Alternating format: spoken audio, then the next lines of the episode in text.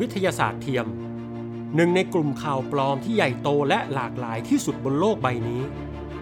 เรามาคุยกันครับว่ามันคืออะไร และเราจะแยกแยะมันออกจากวิทยาศาสตร์แท้ได้อย่างไรในรายการวัคซีนครับ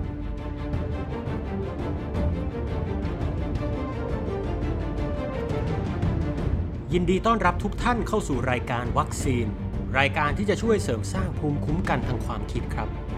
ผมอาจวรงจันทมาศผู้ดำเนินรายการ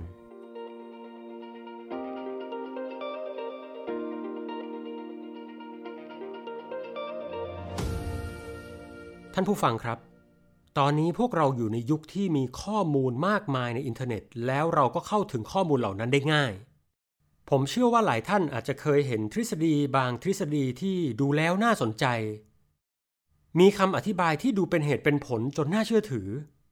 และบางทีคำอธิบายนั้นก็ดูเหมือนวิทยาศาสตร์ด้วย แต่ท่านผู้ฟังครับ หากเรานำทฤษฎีเหล่านั้นมาวิเคราะห์ให้ดี เราอาจพบว่าแท้จริงแล้วมันอาจเป็นวิทยาศาสตร์เทียมก็ได้ วิทยาศาสตร์เทียมเนี่ยชื่อมันก็บอกอยู่แล้วนะครับว่าเป็นของเทียมหรือเออเป็นแบบของปลอม จะว่าไปมนุษย์เรานี่ก็เหนื่อยนะครับ เพราะนอกจากจะต้องเจอกับสินค้าปลอม บางทีก็เจอแบงค์ปลอม แล้วก็อาจจะไปเจออะไรปลอมๆอีกเยอะแยะเนี่ยยังต้องมาเจอกับวิทยาศาสตร์ปลอมอีกนะครับ แน่นอนครับว่าถ้าเราต้องการแยกแยะวิทยาศาสตร์เทียม ซึ่งเป็นของปลอม ออกจากวิทยาศาสตร์แท้ เราย่อมต้องเข้าใจอย่างแจ่มแจ้งก่อนครับว่า วิทยาศาสตร์นั้นคืออะไรกันแน่ วิทยาศาสตร์นี่ก็เป็นคำที่พวกเราคุ้นหูกันดีนะครับ เพราะมันเป็นวิชาที่เราเรียนกันมาตั้งแต่เด็กละซึ่งผมว่าพวกเราน่าจะชอบกันแน่ๆวิชานี้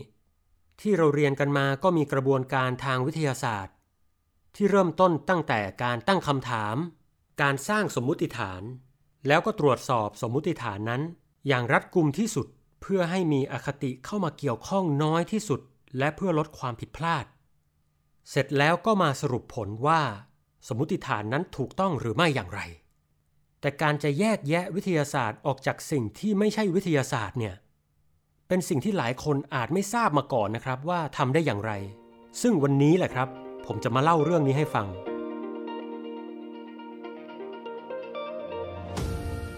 ย้อนกลับไปในช่วงปีคศ 1934 นักปรัชญาชาวออสเตรียชื่อคาร์ลป๊อปเปอร์ ได้เสนอหลักการที่ใช้แยกวิทยาศาสตร์ออกจากสิ่งที่ไม่ใช่วิทยาศาสตร์ โดยทฤษฎีที่เป็นวิทยาศาสตร์จะถูกพิสูจน์ว่าผิดได้ ซึ่งหลักการดังกล่าวเรียกว่า falsifiability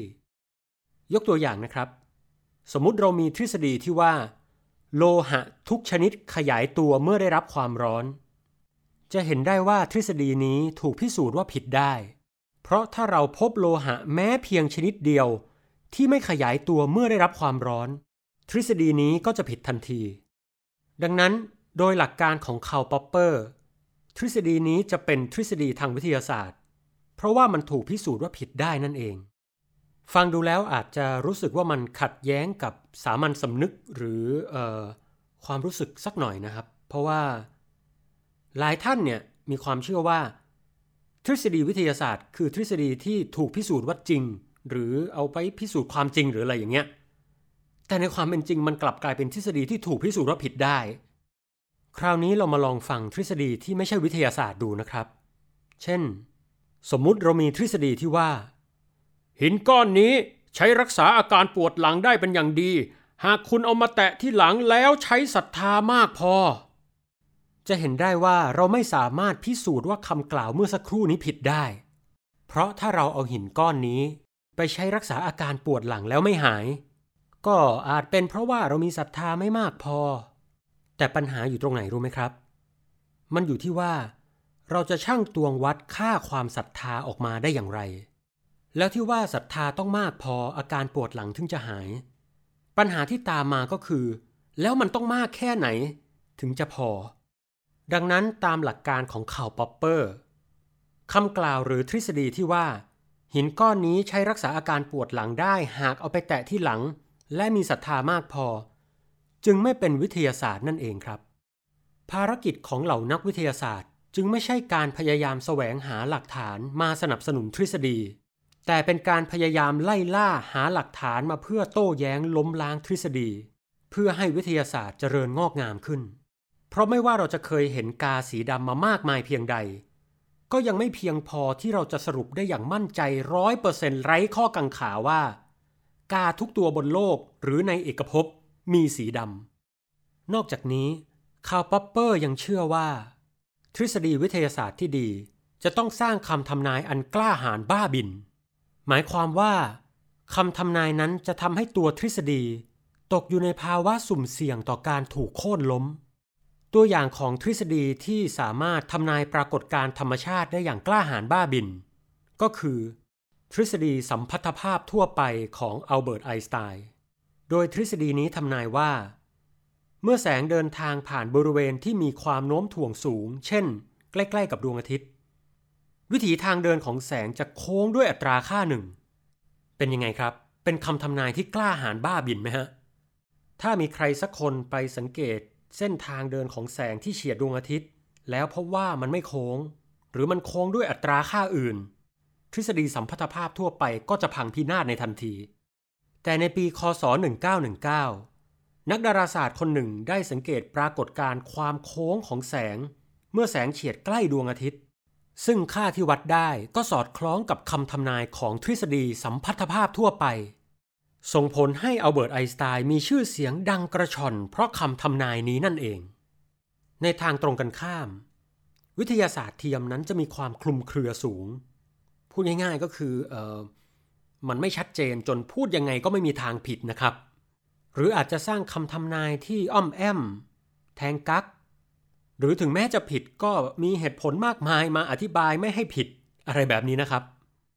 นี่ก็เป็นหลักการกว้างๆของคาร์ลป๊อปเปอร์ที่จะช่วยให้เราแยกแยะวิทยาศาสตร์ออกจากวิทยาศาสตร์เทียมได้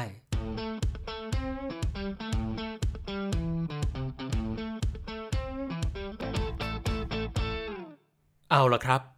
มาถึงตอนนี้ผมจะยกตัวอย่างให้ทุกท่านฟังว่า วิทยาศาสตร์เทียมที่น่าสนใจมีเรื่องอะไรบ้าง จริงๆ ก็ต้องบอกว่าวิทยาศาสตร์เทียมนั้น มีเรื่องราวเยอะแยะมากมาย แล้วก็โอ้โห เป็นหนึ่งในข่าวปลอมที่มีขนาดใหญ่มหึมามากๆ บางเรื่องก็เป็นตำนานที่เราได้ยินมาตั้งแต่เด็ก เช่นเรื่องสามเหลี่ยมเบอร์มิวดาหรือที่เรียกว่าสามเหลี่ยมปีศาจนะฮะบางเรื่องก็อาจจะมีมานานมากแล้ว แต่ก็เพิ่งกลับมาดังในโลกโซเชียล เช่น ความเชื่อที่ว่า โลกของเราไม่ได้มีสันฐานเป็นทรงกลม แต่มีลักษณะเป็นแผ่นแบนๆ หรือที่เรียกกันเป็นภาษาอังกฤษว่า flat earth นั่นเอง บ้างก็เป็นเรื่องลึกลับ เช่น extra sensory perception หรือที่เราคุ้นเคยในชื่อสัมผัสที่ 6 หรือพวกสัมผัสที่ไม่ใช่สัมผัสทั่วไปทางกาย แต่เป็นสัมผัสลึกลับอะไรพวกนี้นะฮะสำหรับเรื่องต่างๆ ที่ผมเพิ่งกล่าวมานี้ บางเรื่องผมจะนำไปเขียนเป็นบทความให้อ่าน ส่วนบางเรื่อง ผมจะนำไปเล่าเป็นพอดแคสต์ตอนอื่นๆไปเลย แบบเจาะลึกไปเลยนะครับ แต่ตอนนี้ผมอยากให้ทุกท่านลองฟังเรื่องวิทยาศาสตร์เทียมที่โด่งดังมากๆสองเรื่อง โดยเรื่องแรกมีชื่อว่า homeopathy homeopathy เป็นการแพทย์ทางเลือกที่เกิดขึ้นมาตั้งแต่สมัยศตวรรษที่ 18 และยังอยู่ยั้งยืนยงมาจนถึงทุกวันนี้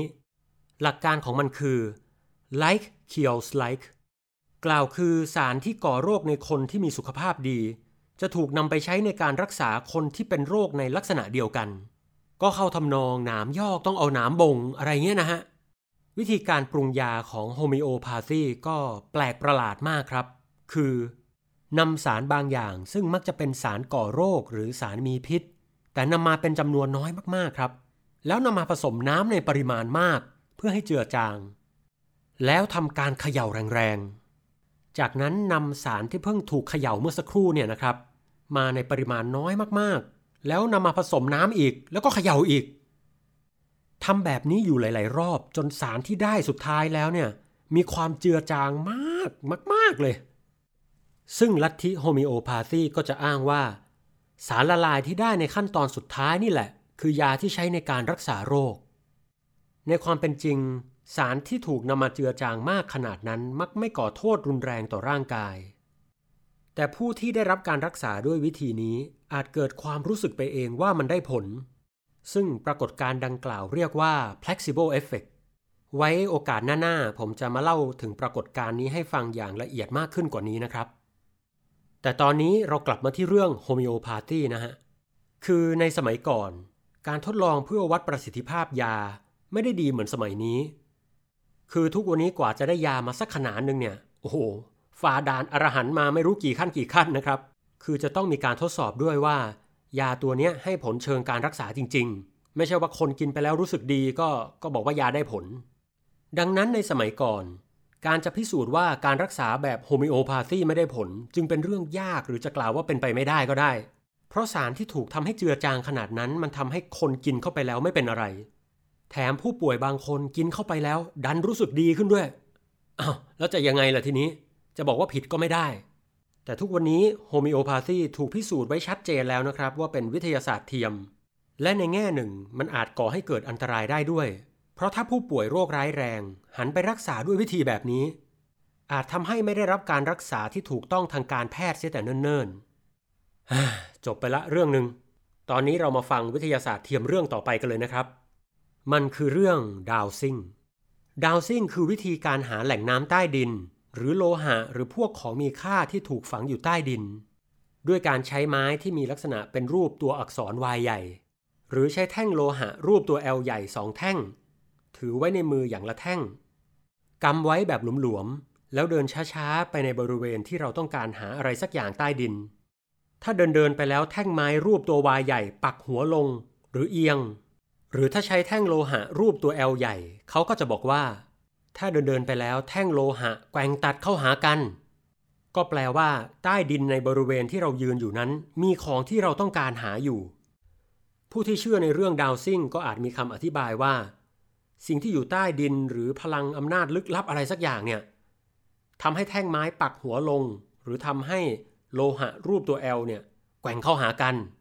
เวลามาทดลองจริงๆ ก็จะพบว่ามันก็เจอบ้างไม่เจอบ้างนะครับ แต่แน่นอนครับว่า ถึงจะหาของใต้ดินไม่เจอ ผู้ที่เชื่อในเรื่องนี้ก็จะหาคำอธิบายมาไม่ให้มันผิดได้เสมอ เช่น โอ้ย ที่คุณไม่เจออะมันเป็นเพราะคุณยังขุดลึกไม่พอ หรือว่าแบบ โอ้ย ที่คุณไม่เจออะอาจเป็นเพราะคุณยังตั้งสมาธิในการหาของนั้นไม่ดีพอ อะไรเงี้ยนะฮะ ทุกวันนี้ดาวซิ่งจึงเป็นวิทยาศาสตร์เทียมประเภทหนึ่ง และเมื่อมีการทดสอบดาวซิ่งอย่างเป็นระบบก็พบว่า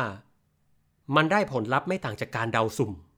ส่วนการแกว่งของแท่งโลหะ หรือการเคลื่อนไหวของแท่งไม้ เป็นผลมาจากการกระตุกของกล้ามเนื้อที่เคลื่อนไหวไปเองแบบอัตโนมัติ สรุปว่า ดาวซิ่งก็คือเดาสุ่มครับ เอาละครับ ก่อนจะจบรายการผมขอทิ้งท้ายให้ฟังครับว่า บนโลกใบนี้ยังมีวิทยาศาสตร์เทียมอีกมากมายหลายเรื่อง ซึ่งน่านำมาใช้เป็นกรณีศึกษา เพื่อไม่ให้เราหลงผิดคิดไปว่า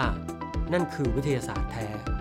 แต่มีความรู้อยู่ด้านหนึ่งครับ ที่เต็มไปด้วยวิทยาศาสตร์เทียมและความเข้าใจผิด นั่นก็คือเรื่องเกี่ยวกับสมอง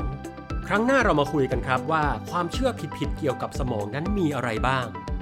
ส่วนครั้งนี้ผมขอลาท่านผู้ฟังทุกท่านไปก่อนนะครับ สวัสดีครับ